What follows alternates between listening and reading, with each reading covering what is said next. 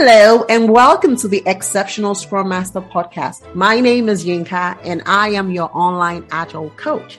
This podcast is designed to help you understand all things agile, help you land your dream job, and help you succeed in your role as a Scrum Master. So if you're an aspiring Scrum Master or you're relatively new to the concept of agile, then this podcast is what you want to be keeping up with. All right, guys. So let's get started. So in today's episode, I want to share the common metrics every Scrum Master needs to know.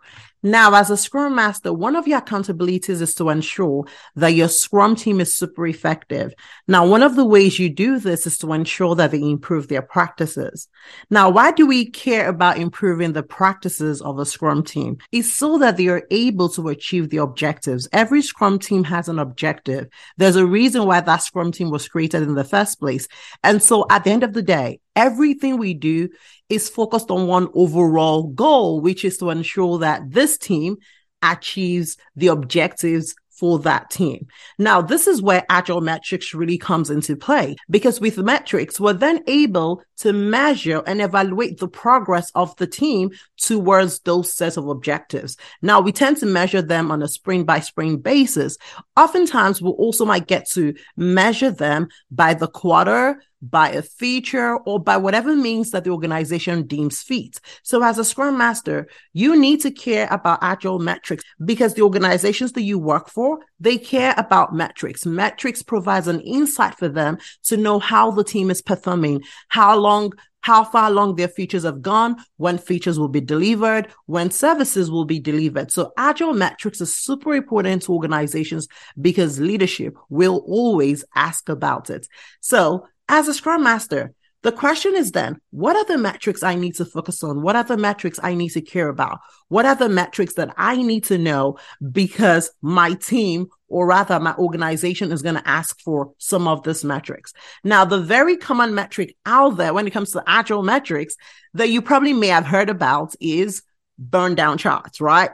You would hear about a sprint burn down, a sprint burn up, but the very popular one is a sprint burn down chart. Now, what is a sprint burn down chart? Basically, a sprint burn down chart shows you how the team is progressing towards completion of the work that they have pulled in for a particular sprint. I'm sure you're aware by now that Scrum teams work in sprints or cadences that range from a week to about a month. And so whatever cadence that Scrum team picks for themselves, let's assume that they pick a two week sprint. This team is going to pull in work that they believe that they can complete within that two week cadence. And so all of that work would have a sprint goal where the entire team is focused towards working in a particular direction, right? So let's assume that we've picked our sprint goal. We've picked all of the stories that we need to work on to help us realize the sprint goal. As a scrum master, I then need to start monitoring the burn down chart of the team because the burn down chart will tell me how the team is completing the work that they've pulled in. And that burn down chart usually provides you a lot of data points to help you know when to kind of step in to ask if the team needs help or if the team is working just fine. So for example, let's assume that the team has pulled in, let's say 20 story points, right? For that particular sprint. Clearly, if there is 10 days for us to complete this work, we clearly know that by the fifth day, we should have completed 10 story points or thereabout. If we've completed 12, then we're doing really well. If we've completed 11 or 10 or 9, then we're doing pretty well. But if we've completed about five and it's like the 10th day, right? Or rather, it's like the fifth day and we're like on a 10 day sprint, which is like two weeks, right?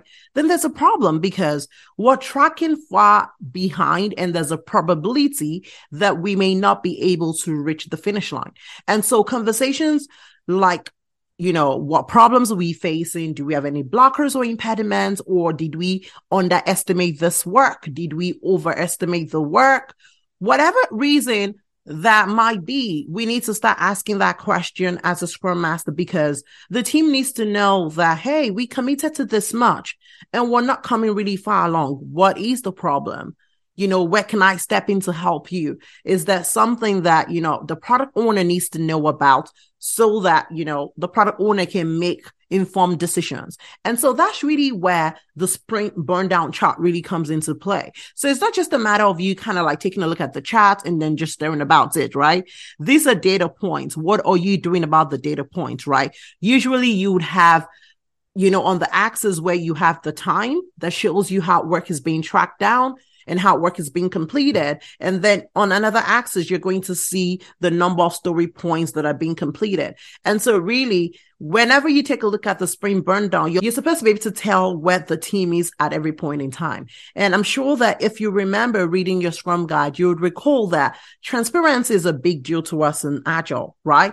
And so the sprint burn down shows the transparency of the work, shows us where the team is at at this point in time, how the team is progressing along, and what we can do to ensure that the team gets to the finish line if they will. Now, sometimes the team might not get to the finish line. And really, the sprint burn down would also show you that fact. And then you're able to really see, okay, I noticed that for a couple of days, we had a straight line. And so work was not really progressing as it should. What were the root causes? What can we do to improve? What can we do better the next sprint? And so the sprint burn down really provides you that data point. And that's why it's super important for you to understand this metrics, understand what we use this metrics for so that you can use that to improve the way your team works, right? Which goes back to what you're accountable for, ensuring that your team is super effective. Okay.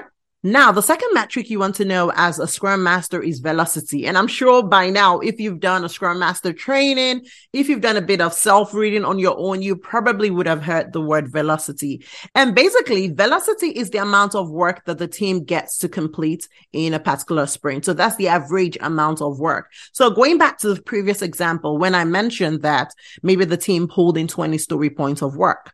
Now, if a team completes 10 out of the 20. That 10 is their velocity. That is the speed at which the team works. So that's the average amount of work the team completes per sprint. Now, for you to get an average velocity, many times we will take about two to three sprints worth of work. So let's assume that in the third sprint, the team completes 10 story points. Now, the second sprint, the team completes another 10 story points. And the third sprint, they complete another 10. Then that means that on average, that team runs at 10 story points per sprint.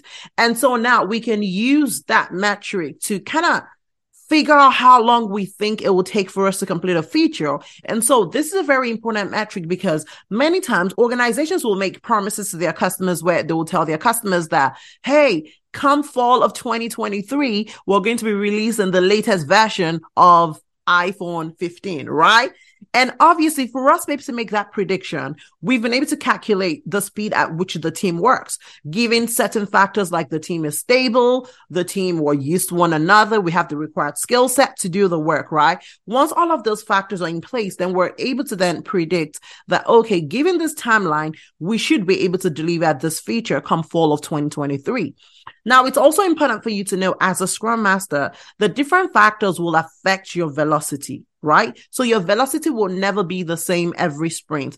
The fact that one team member is sick could affect your velocity. The fact that there is a holiday in a given sprint could affect the velocity. The fact that maybe one team member you know, left the organization and now you guys are down by one would obviously affect your velocity. So your velocity will never be the same over time, but the goal for you as a scrum master is to ensure that there is a bit of stability. And if there is a variance, we understand where that is coming from and we know what to do if we want to track accordingly, right? So you shouldn't just have a situation where this sprint, the team runs on five. Next sprint, they run on 10. Next sprint, they run on seven.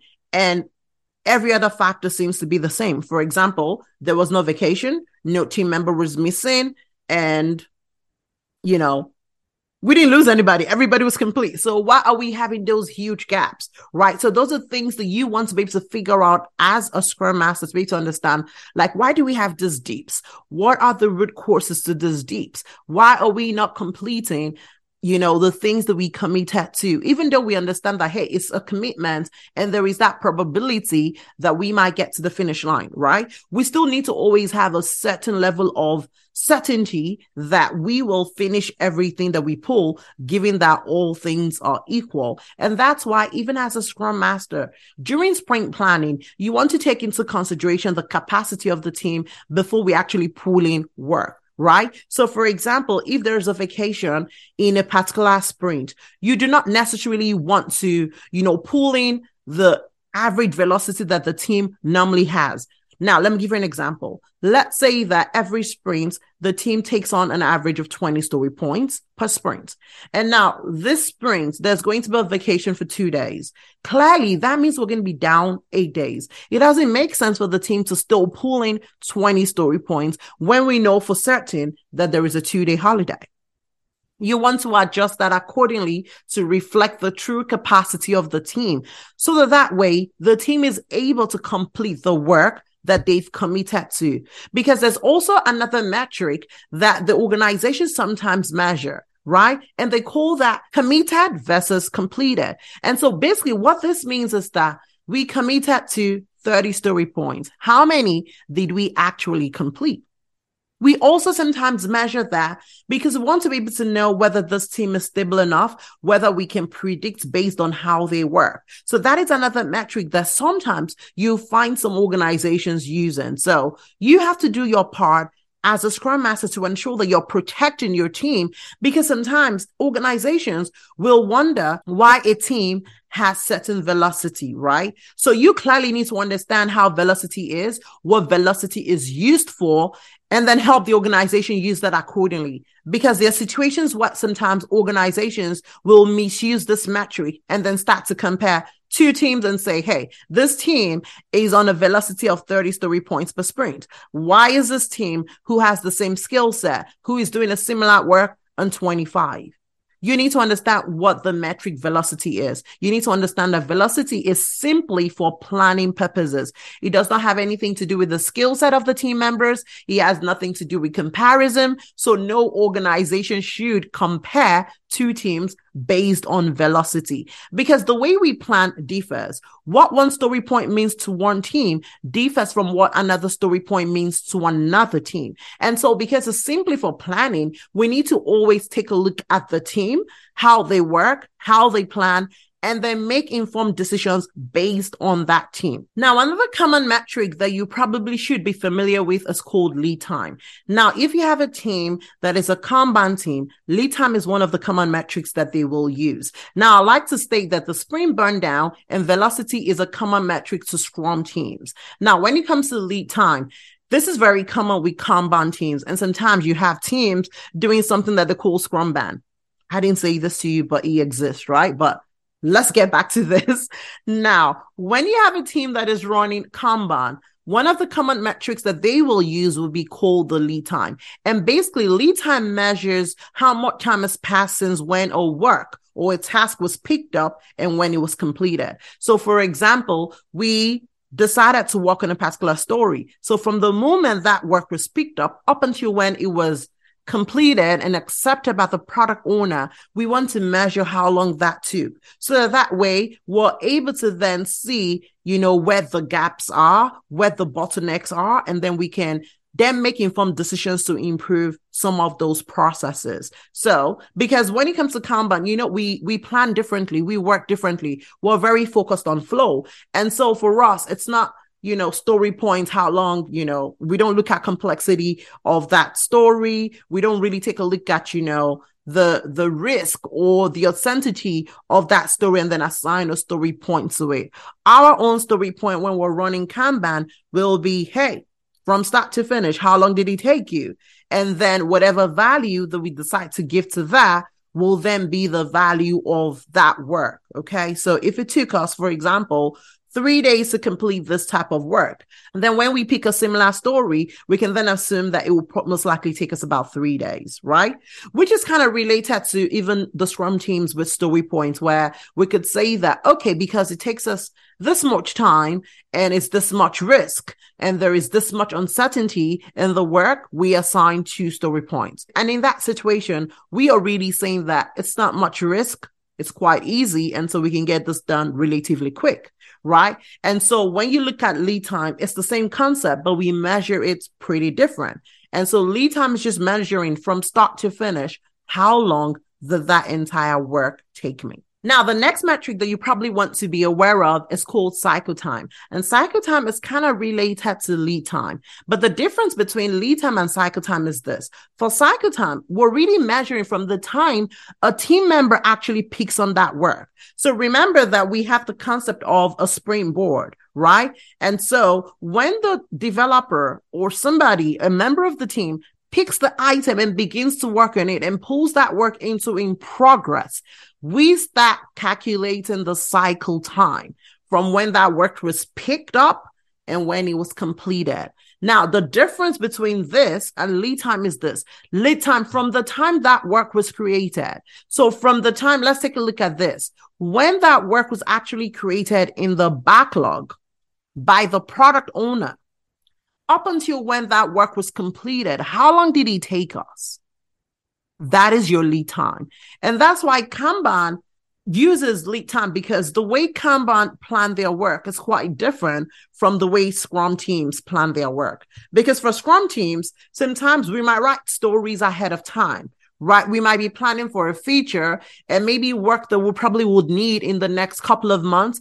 We may have written like a high level piece of that work and then when we get closer to that time, we then break it down into smaller chunks.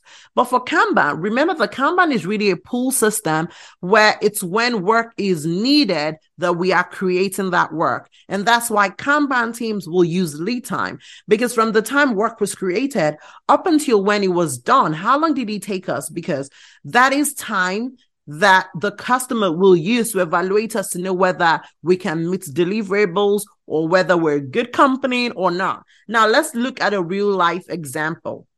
Let's imagine that you're eating at a fast food and then you pull into the drive through, right? From the minute that that person takes your order, that is when you know, the lead time starts because that's when that work item was created. Up until when you go through that cycle and then you pick up your order. The length of time it takes is the entire lead time. Now, for the guys who are doing the work, from the time, let's assume that maybe you ordered French fries and milkshake, right? From the time that the person in charge of making milkshake, when he or she picks that task to start preparing the milkshake, up until when he finished that milkshake will be the cycle time of how long it takes to make a milkshake right? Same thing with the guy who is making the fries.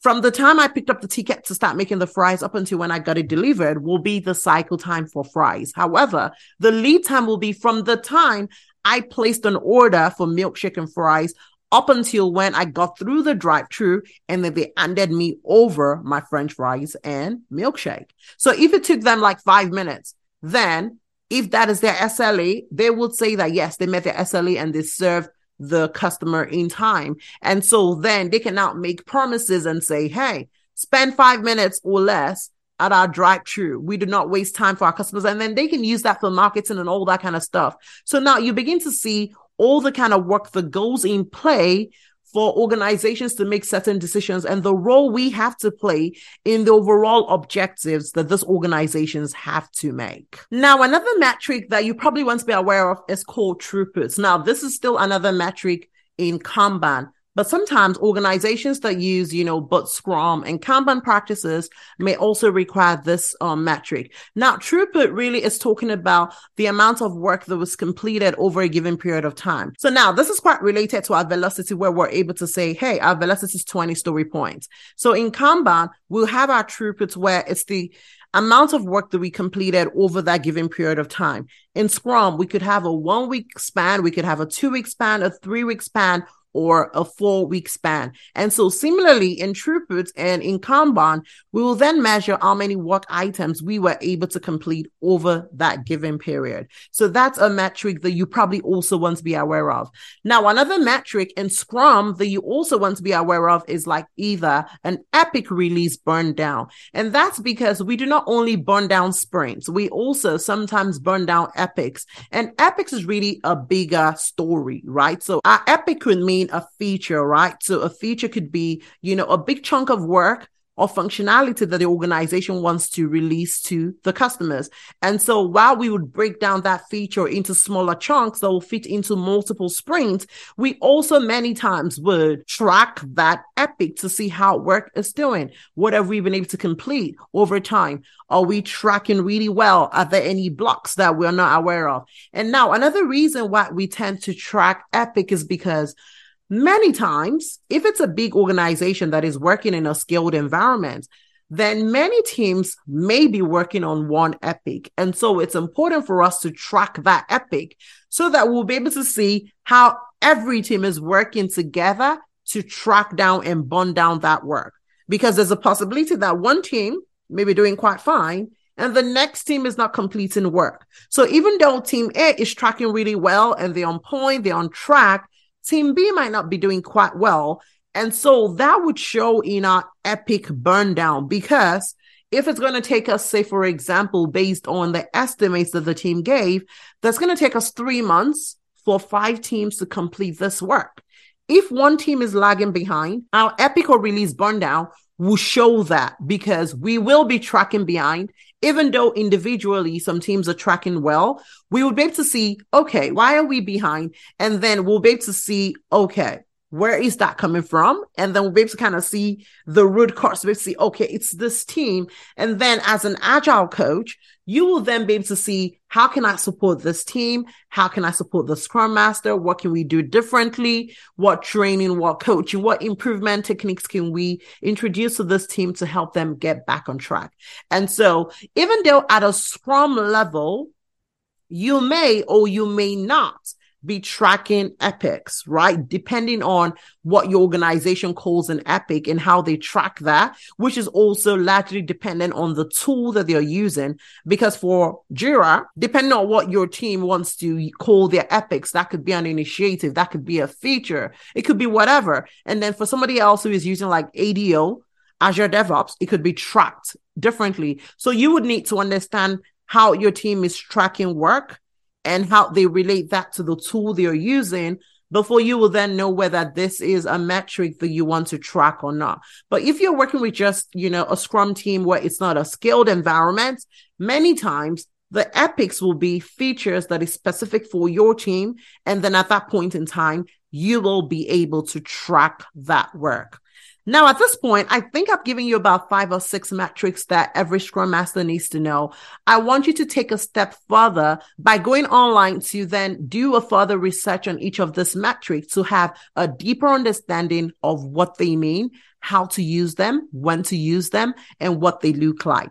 I wish you all the best. Once again, thank you so much for spending another time with me on today's episode. Thank you so much for reviewing my podcast. Thank you so much for the, for the likes, for the shares, for the referrals. Thank you so much for the messages that you drop. I see your messages. I see your emails.